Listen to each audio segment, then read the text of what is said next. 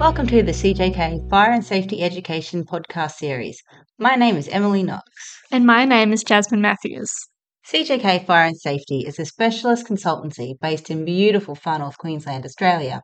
Specialising in fire safety, the business director and accredited fire safety engineer, Christina Knorr, acts as a special expert witness in legal cases. This includes developing litigation compliant reports and being engaged for court cases within the construction stream of the legal industry.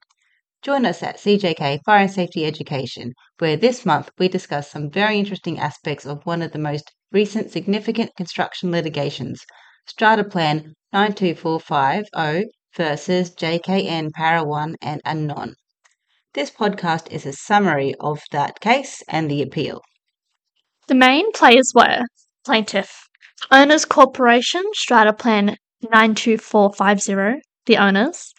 First defendant being JKN Para 1 Proprietary Limited, property developer and initial owner of the building, and the second defendant being Top Place Proprietary Limited, builder who designed and constructed the building.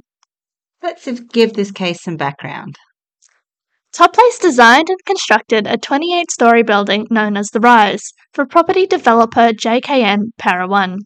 The building, which was made up of 133 residential units, retail and commercial lots, and a car park, had aluminium composite panels, ACPs, installed as external cladding. On the 18th of February 2013, Top Place made application to the Principal Certifying Authority, Vic Lilli and Partners, for the issue of a construction certificate. On the 18th of May 2016, Fire and Rescue New South Wales provided a final fire safety report to the certifiers, which identified concerns that the cladding was not adequately fire resistant and recommended that it be rectified and the facade be certified compliant. The final occupation certificate for the building was issued on the 10th of March 2017. JKN was the owner and developer of the building until 15th of July 2016.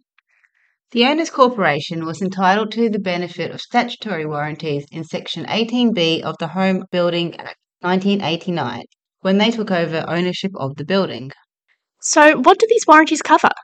18B warranties as to residential building work include a warranty that all material supplied will be good and suitable for the purpose for which they are used.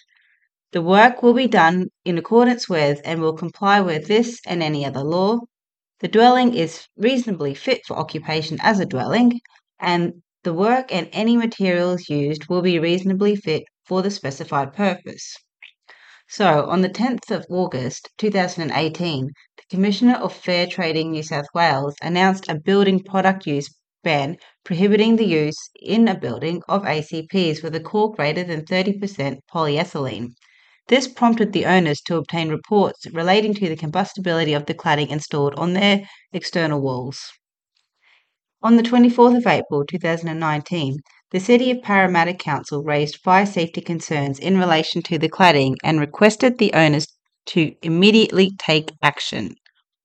And so begins the hearing in June July of 2022 before Justice Black at the Supreme Court of New South Wales.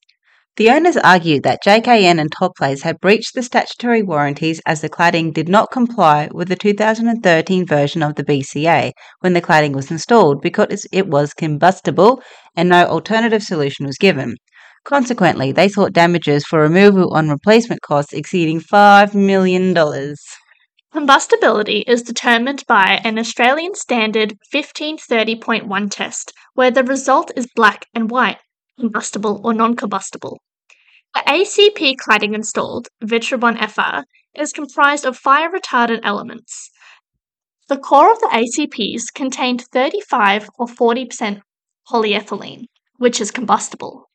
Special expert for Fire Rescue New South Wales, Mr. McDade, recommended that the ACP cladding be removed and replaced with a non combustible product.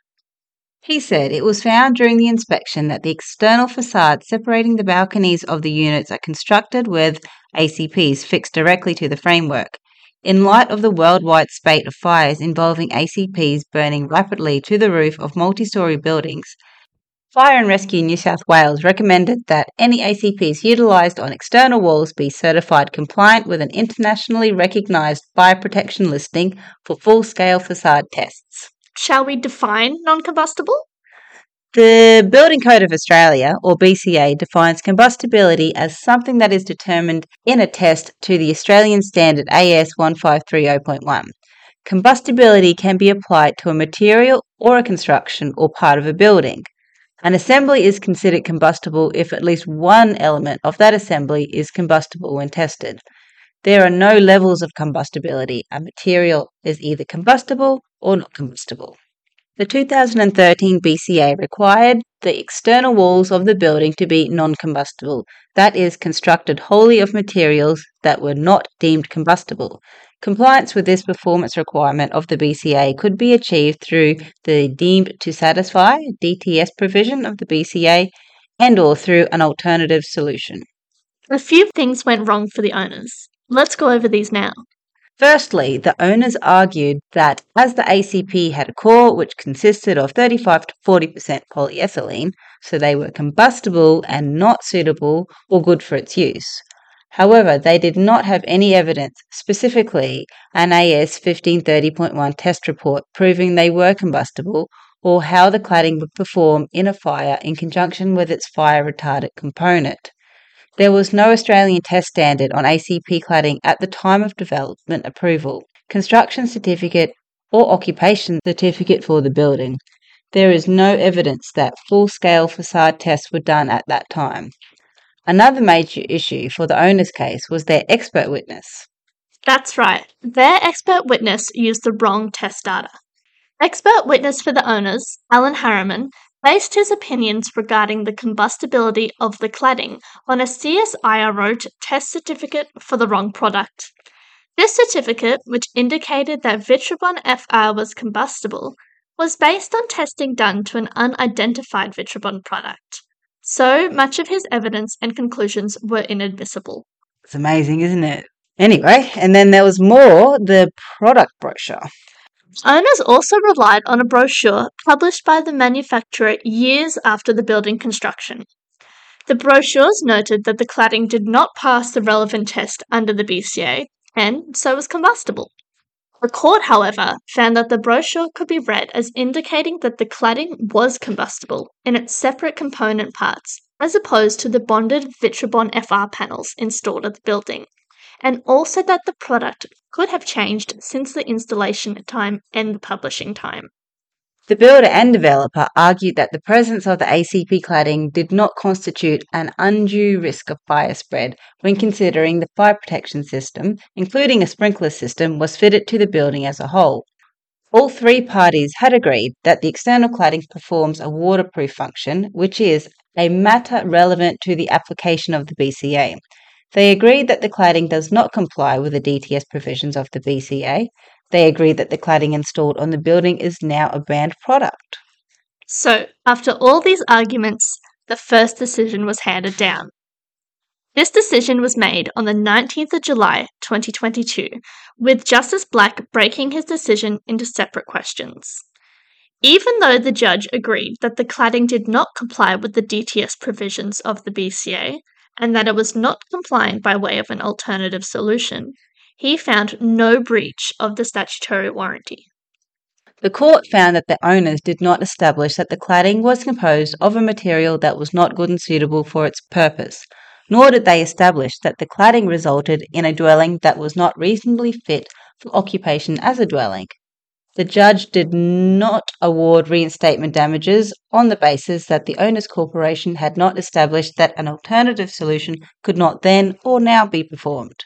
The owners' corporation were ordered to pay the cost of and incidental to the determination of the separate questions and the hearing. So, as you would imagine, the owners were not happy with this decision, and so, in May 2023, the Owners Corporation was granted leave to appeal by the Supreme Court of New South Wales Court of Appeal. This appeal resulted in a decision that put the responsibility back on the builder and developer to demonstrate that loss measured by the cost of full removal and replacement of non compliant cladding was unreasonable. The Owners Corporation said that the previous conclusion was wrong and that the conclusion that there was no breach of Section 18 of the Home Building Act was a clear error. This breach was established as the building did not satisfy the performance requirements of the BCA with respect to fire resistance because the external cladding did not comply with the DTS provisions and no alternative solution was prepared prior to the issuance of the construction certificate. The respondents, the builder and developer, therefore breached the warranty by installing cladding which did not comply with the performance requirements of the BCA. They provided the owners with a building which did not meet the minimum standards for public safety. Having established that the respondents did not comply with the BCA, the Court of Appeal found that the owners were not required to go further by proving that the builder and developer could not have complied by acting differently with respect to an alternative solution. The builder and developer did not establish that an alternative solution would have been available prior to the issue of the construction certificate or was now available. And so, in its final decision, the Court of Appeal found that yes, JKN and Top Place breached the statutory warranty in Section 18B of the Home Building Act. The respondents were ordered to pay the owner's costs of appeal, the costs of having the cladding removed and replaced with non combustible cladding.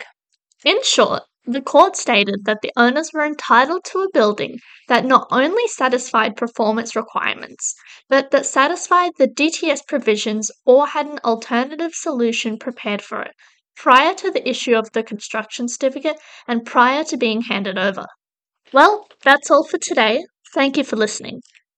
Stay tuned for the next episode by CJK Fire and Safety Education and don't forget to subscribe for updates.